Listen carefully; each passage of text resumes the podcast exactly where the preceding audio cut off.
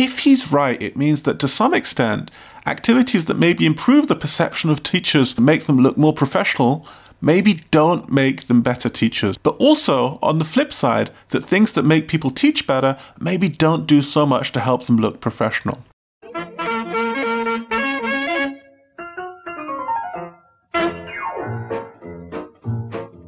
Hi, and welcome to ELT WTF. I had some complaints before in between seasons that WTF doesn't really stand for what Tim feels because most of the episodes are interview episodes. However, this week, WTF really does stand for what Tim feels. I'll be talking a little bit about my experiences growing as a teacher, the so called CELTA and a backpack teachers, what a French sociologist can tell us about teacher development.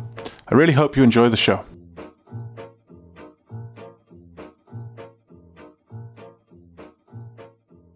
My first experience as an English language teacher was five years ago in South Korea. When I went out there, I didn't really have many options, and going to Korea was maybe a way to save a bit of money and figure out what I wanted to do with my life. I did a 120 hour online certificate, which was pretty easy, but it did teach me things like putting together a PPP lesson plan, but not a whole lot more than that. When I arrived in Korea, I was working at a language school teaching middle school children. At this school, I was the only foreigner, but I had some pretty serious, hard-working co-workers who were clearly into English teaching for life. They had a fair bit of training and experience. One of my co workers had a bachelor's degree in teaching English and had been doing it for 15 years since graduating. Even though she was a really fantastic teacher with all this knowledge, she would often ask me questions about grammar and teaching just because I was a native speaker. You have to remember I didn't really know much about grammar or pedagogy at this point. In Korea at this time, I don't think you really needed to do much professional development to get a new job. It's one of those weird situations where people come for such short times that if you stick around for a year, you're going to be one of the more experienced foreign teachers around. You might meet foreigners on a night out who are also teachers and feel like maybe they'd moved up the ladder to better jobs just by being here longer, rather than putting in the work to become a better teacher. To be clear, I don't really know if it's fair to attack people for this, and I'll talk a bit more about this later. But basically, if your boss is happy to promote you without you doing any professional development work, I think that's probably more of your boss's fault than yours when you don't do that work. For me, though, even though I knew it might not lead to anything, I thought it was actually kind of not nice, embarrassing, and horrible to have someone think you're an expert just because you were born in one country rather than another. I think this feeling of embarrassment was maybe one of the big factors that got me interested in learning more about teaching. If you live in a small Korean town, though, there isn't always that much available to you. And while there was some good stuff online, it's not always easy to find. One of the things I did find was there are some really good blogs about teaching. Some of them were by teachers based in Korea, which I thought was really cool. I love there's so many different ways of doing teaching right that were accepted in this online community. There were techie teachers, teachers who rejected the use of textbooks, people giving social theory criticisms of the teaching industry as a whole, all other kinds of interesting teachers. From here, I started getting involved in Twitter chats. There used to be an organization called ELTchat, which had monthly chats on all sorts of topics. I started going to conferences, meeting lots of people from this experience, and learning a lot along the way. The most important things with all of these experiences, though, was never really learning things, uh, but more being inspired, encouraged, and supported to experiment and try out new things in the classroom. I've learned a fair bit about teaching from just blogging, conferencing, and tweeting. I've also managed to land myself a job I really like, where teaching is taken really seriously. The other teachers where I work are really engaged too. Experimentation and development are encouraged. The point of this isn't to brag, but it is to say that I think you can become an okay teacher and land a fairly good job without gaining any formal qualifications, with some work and hustle. What I want to talk about today isn't about my experiences. I want to talk about a presentation I saw at CamTESOL last month in Phnom Penh. This presentation, to be honest, wasn't one that I agreed with that much, and I told the presenters as much that weekend. But the presentation did make me think a lot, which is actually something I appreciate a lot more than a talk that just says a bunch of things I already know, I already agree with. In this talk, the presenter was talking about the need to professionalize the ELT industry. They did talk about becoming a better teacher by building a professional network. A lot of what they said was about the need to build respect for English language teachers. They were quite critical of what you might call CELTA and a backpack teachers, who are maybe only coming into the industry because they want to teach in an interesting country, travel around for a year or two, and then leave. They also compared English language teachers to other fields, for example, to be a doctor, you need to complete six or so years of training. To be a lawyer takes two or three years. Teachers in high schools back in the UK also have to complete a year or so of training. Their argument was that we should have something similar in English language teaching, and that if we did, we would be taken more seriously. Let's start by talking about these CELTA backpack teachers. This was me for a really long time. And if you're judging by qualifications only, I don't really have any yet. So this is still me. The first thing I'd say is I know a lot of teachers who don't really do professional development at all, but who are still really good teachers. They have a good personality, they work hard in class, and their students learn really well.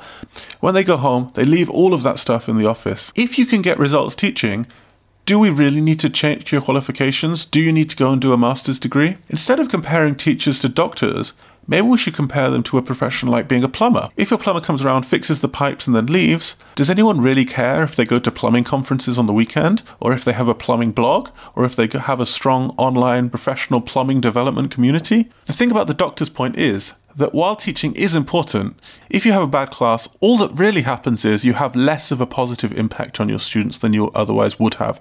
Nothing really horrible happens. If a doctor messes up, people die. If a lawyer messes up, people go to jail. It's true in the UK and the US and many other countries to be a teacher, you need to have a year of qualifications to teach. That might be a better comparison. Even in this case, the situation is very different. The first thing we need to consider is that countries where I've worked, like China and South Korea, there's a big shortage of teachers. The second thing we need to consider is that in a lot of countries, English is used as a way of entrenching class systems. So, for example, if you're from a poor family in a rural area of some countries, you're going to have very little access to English classes. This becomes bad when that lack of access changes how you're viewed by society and uh, your chances of doing things like getting a job or going to university. I know that in both China and South Korea, knowing English is an important part of deciding which university you go to, even if your major doesn't really have much to do with English whatsoever. In a world where all of a sudden you needed a diploma or master's level qualification to get a job as an English teacher, how many English teachers would we have left? How would that change who had access to those teachers? I think this is a really hard question to answer actually, and it'll kind of depend on where you're based. There may actually be a strong case that so many of the so called CELTA backpack teachers are native speakers, this might be a big improvement to the job market in terms of non native speakers getting a job. And I think that'd be a great thing. But the other major effect might be that there will be a shortfall of teachers.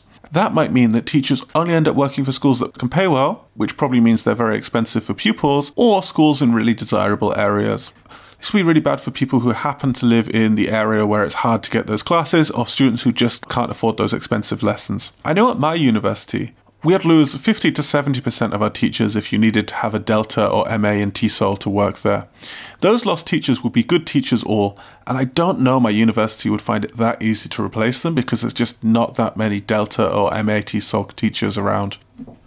I want to finish up by talking about something that might sound very pretentious when you first hear it, but please bear with me because I think it helps explain the situation for teachers and professional development. I want to talk about Pierre Bourdieu and social capital. Bourdieu was a French sociologist and social theorist who I came across studying for my master's degree. He has this idea about social capital that I think is really interesting for talking about teacher identity. Social capital is about how social networks, recognition, and respect and this idea sees those things as something you own. If you think, for example, a religious monk, that person might not have much money, and in fact may not be allowed to have money at all, but they might have access to lots of things that other people don't because how people view them, the respect they have, and kind of the networks that come along with that. In terms of academia, some qualifications might be more about acquiring this social capital than getting better at doing something. If you're cynical, you might see some qualifications as an exchange of financial capital and time for social capital. In fact, for Bourdieu, getting better at an activity and attracting social capital to that activity are not only separate, but are to some extent mutually exclusive. The more time you spend doing one of those things, the less time you have to spend on the other thing. He writes, There are in every activity two relatively independent dimensions the technical dimension, properly speaking, and the symbolic dimension. A sort of practical meta discourse by which the person acting shows and indeed shows off certain remarkable properties of his or her action. This is also true in the intellectual professions. Reducing the proportion of time and energy devoted to this show means increasing considerably the technical output, but in a world in which the social definition of practice involves a proportion of symbolic show, it also means exposing oneself to the possible loss of the symbolic profits of recognition, which are associated with the normal exercise of intellectual activities. What he's saying here is basically that the more time you spend being an acting academic, the less time you spend actually really talking about the technical side of what you're supposedly studying. If he's right, it means that to some extent, activities that maybe improve the perception of teachers, make them look more professional, maybe don't make them better teachers. But also, on the flip side, that things that make people teach better maybe don't do so much to help them look professional. So, to talk about my own life, I started this podcast about a month after I started my master's degree. I really love my degree and I've learned a lot of theory from it. I'm learning every week about how to analyze and do research, and I think that's really, really great.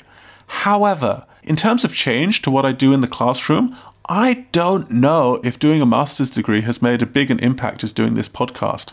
On the other hand, starting a podcast with WTF in the title might not do as much for me in terms of gaining social capital or looking professional, as a master's degree from Oxford. There's definitely a trade off here.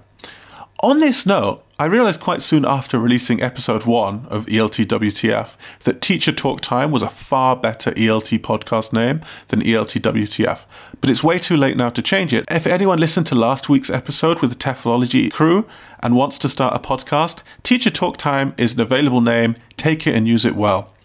Anyway, there's nothing wrong with wanting to gain social capital and attract more of that to the field. I also know that maybe some master's courses have more of a practical element to them than others, and some of them are just research, research, research.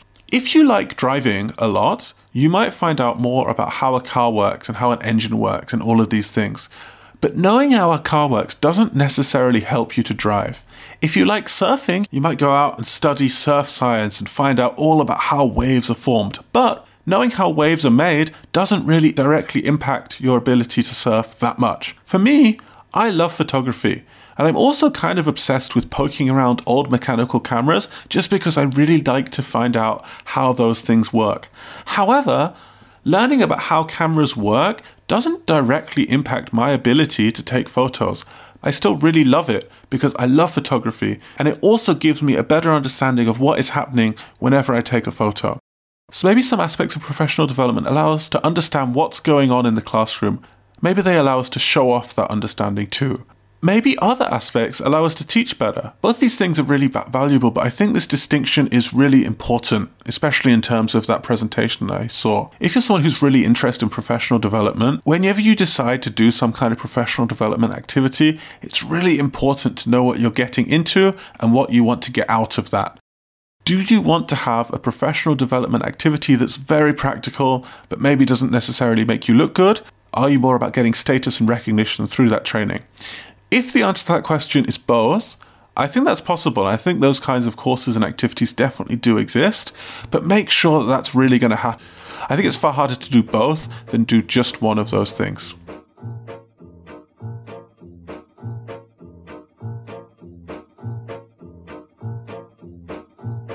Thank you so much for listening. Next week, I'll be back with Reiko Yoshihara and we're going to be talking about feminism and ELT. I had a really interesting chat with her. I'm really excited to share it with all of you. I'm also planning an upcoming episode with Michael Griffin in which we're going to do two things.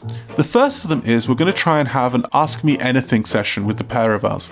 So if you have any questions about ELT that you'd like to see discussed on the show, you can send me a tweet or leave a comment at www.eltwtf. The second thing we're going to do is we're going to have a. The second thing we'd like to do is have a session where we talk about your hot takes. If you have any ill considered or controversial takes on ELT, please send them to us and you can see that discussed and rated on the show in a few weeks' time. See you next week. Bye! Rock and roll. Rock and roll. Wish que so rock and roll. Tuo pal American, tuo pal American. Wish que so rock and roll. Wish que so rock and roll. Wish que so rock and roll.